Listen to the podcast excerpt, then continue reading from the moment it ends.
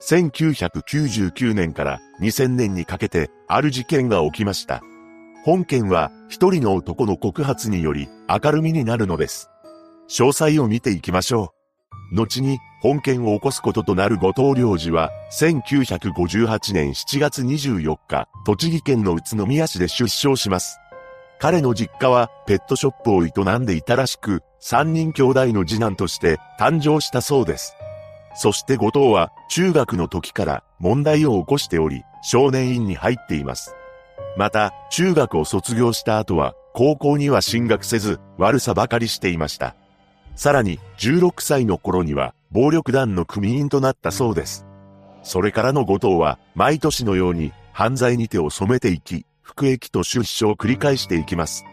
その後の1995年、後藤が37歳の時に自分の組を構えて組長になりました。しかし、その年に逮捕され、刑務所に服役することになります。出所した後藤は自分の組を再興しようとしていますが、失敗に終わりました。そして内縁の妻と共に各地を転々としながら生活を送るようになったのです。この頃、後藤は仇になってきちんとした仕事に就こうと考え始めたそうです。そうして、ようやく真面目に生きると、決心した後藤なのですが、知人に一人の男を紹介されたことで、さらに恐ろしい事件に手を染めることになります。その男というのが、後に共犯者となる、三上静雄だったのです。三上は幼少期から小動物を手にかけて楽しむなど、とんでもない人間だったと言います。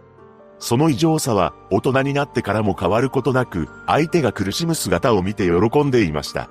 ただ、三上はその本性を隠して生活しており、当時は不動産ブローカーの仕事をしていたそうです。周囲の人間は三上の本性を知らなかったため、彼のことを先生と呼んで慕っていました。そんな彼のバックには暴力団がついており、悪どいやり方で商売をしていたのです。そして三上は尋常ではないほど金に執着しており、自らの手を下すことなく金を集めたりしていたと言います。このように、建前はいい人間を装いつつ、裏では恐ろしい本性を持っていた三上と、幼少期から悪の道を進み、犯罪を何とも思っていなかった後藤が出会ってしまったのです。三上は後藤のことを使えると思ったのか、出会ってからすぐに金を貸すなどしたため、後藤は三上のことを慕うようになります。そしていつしか、後藤は、三上のことを、先生と呼び、三上は、後藤のことを、りょうちゃんなどと呼ぶ間柄になりました。そんな中、後藤が、立て続けに事件を起こすのです。2000年7月30日、後藤は、刑務所時代に知り合った仲間の男性を手にかけています。その理由は、自分が利用されている、嘘をつかれた、というものだったそうです。そして男性を拘束した状態で高さ15メートルの橋の上から投げ落としました。これにより彼は命を落としたのですが、一週間後に太平洋沖で変わり果てた体が発見されています。そして被害者の通話履歴から5頭の存在が浮上しました。そうして警察が捜査を進める中、後藤は次の事件を起こします。その事件のきっかけは、後藤がパシリとして使っていた男が義理を書いたことでした。後藤は数々の犯罪に手を染めていましたが、義理人情には人一倍熱い男だったと言います。実際、内縁の妻に対しては、毎月金を送るなど、大切にしていた一面も持っていました。そんな後藤がパシリに使っていた男に裏切られたことで、この男の命を奪おうと考えたのです。そして2000年8月20日、後藤が動き出します。後藤は仲間たちと共にパシリだった男の家に侵入していきました。そこには他に3人の男女がいたそうです。後藤はその3人の男女にも牙を向きました。なんと、パシリだった男を含めた4人全員に対し違法薬物を使い中毒にしたのです。これにより1人の女性が命を落としてしまいました。その後、残りの3人の手足を縛り、刃物を何度も振りかざしています。さらに恐ろしいことに、灯油を部屋に撒いて火をつけたのです。ただ、残りの3人はどうにか自力で拘束を解いて逃げたため、命を落とすことはありませんでした。こうして逃亡犯となった後藤は潜伏していた埼玉県のホテルで逮捕されたのです。その後、これら2つの事件に関する裁判が行われています。そこで後藤には極刑が言い渡されました。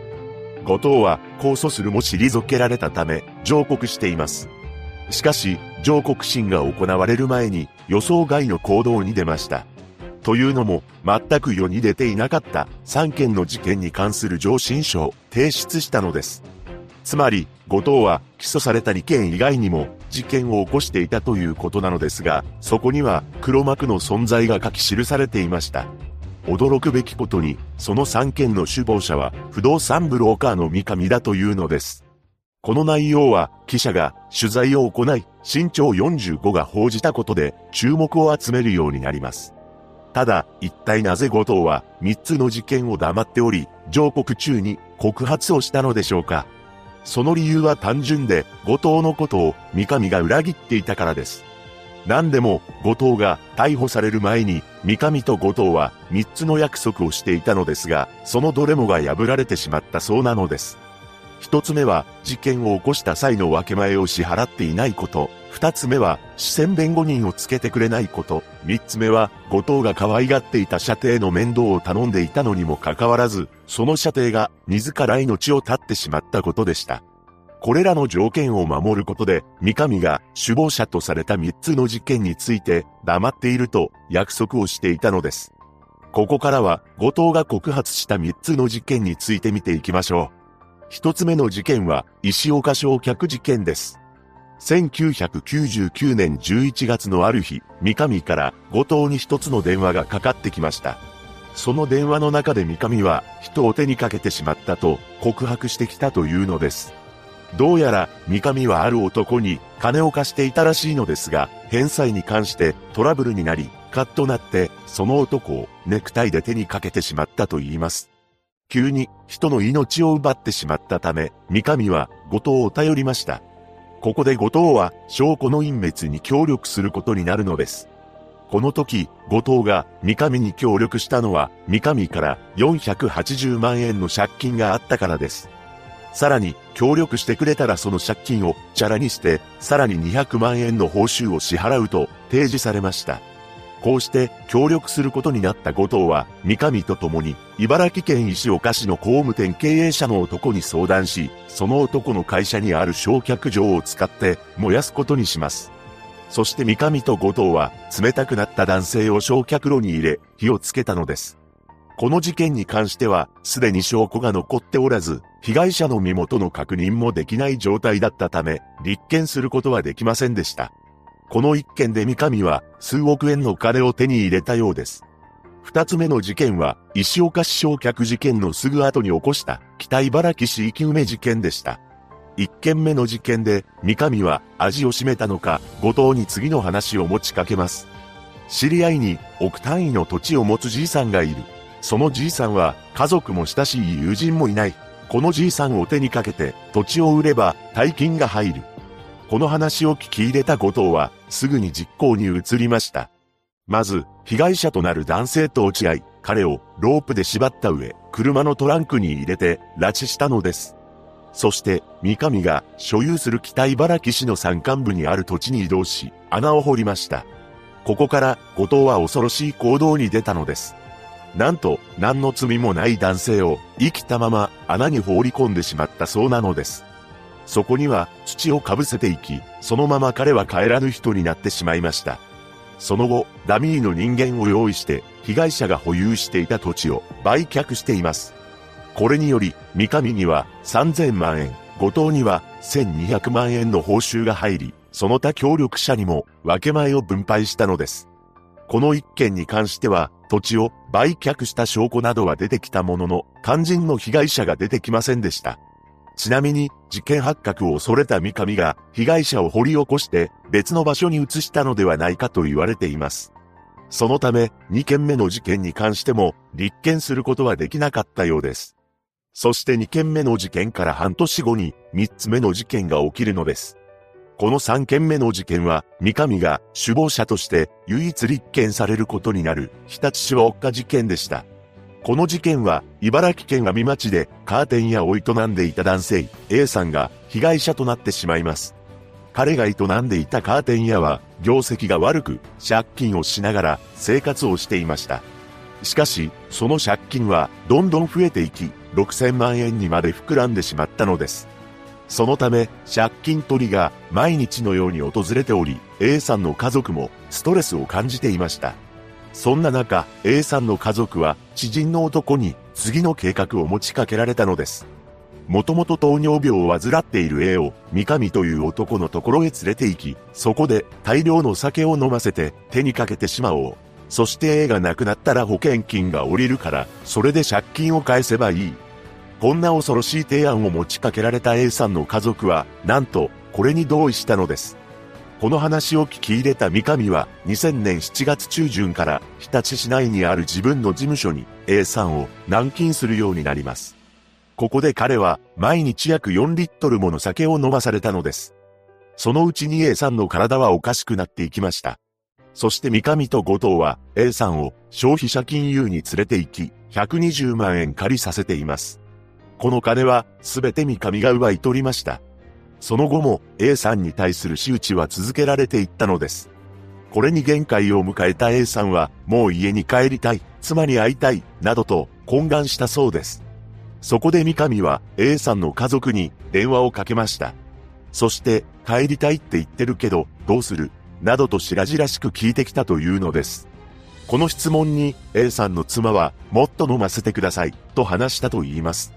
やがて A さんは立ち上がることすらできなくなったのですが、そんな彼を見た三上は恐ろしい代物を持ち出してきました。それはスピリタスというアルコール度数が96%もあるウォッカだったのです。これは世界一強い度数のお酒であり、ストレートで飲むと強烈な痛みに襲われるというとんでもないものなのです。そしてあろうことか、三上は A さんの口に何度もスピリタスを無理やりねじ込んでいきました。これにより A さんは帰らぬ人になってしまったのです。三上たちは A さんが亡くなった時間帯をごまかすために冷水につけています。その後彼を林道に放置しました。この一件について警察は事件性なしと判断したようです。そのため、この時に事件化されることはありませんでした。そして A さんの生命保険1億円が支払われたのです。ただ、A さんの家族たちは、借金がチャラにされただけで、残りは三上や後藤が山分けしています。こうして事件は闇に葬られていたのですが、後藤が上申書を提出したため明るみになったのです。その後、後藤の上告が棄却されたため、極刑が確定しました。そんな中、三上の裁判が行われています。裁判の中で三上は次のように主張しました。被害者は酒を自分で好んで飲んでいた。保険に入っていたことは後から知った。そして三上は涙ながらに、かわいそうな人は見てられません。困った人間をかわいそうと思う。暴力団は好きじゃないんです。などと言い放ったそうです。とはいえ、三上の自宅には暴力団が出入りしているところが目撃されていました。そして判決公判では三上に無期懲役が言い渡されたのです。この判決を不服とした三上は、ちゃっかり控訴しています。しかし、控訴は棄却され、上告も退けられたため、三上の無期懲役が確定しました。また、A さんの家族3人も罪に問われており、それぞれ懲役13年から15年が言い渡されています。そして、死刑囚となっていた後藤も、日立市は追っ事件の罪に問われ、懲役20年となりました。とはいえ、刑は重い方から執行されるため、極刑が優先されます。一つの上申書により別の事件が明らかになった本事件。後藤は現在東京拘置所に収監されているそうです。被害者のご冥福をお祈りします。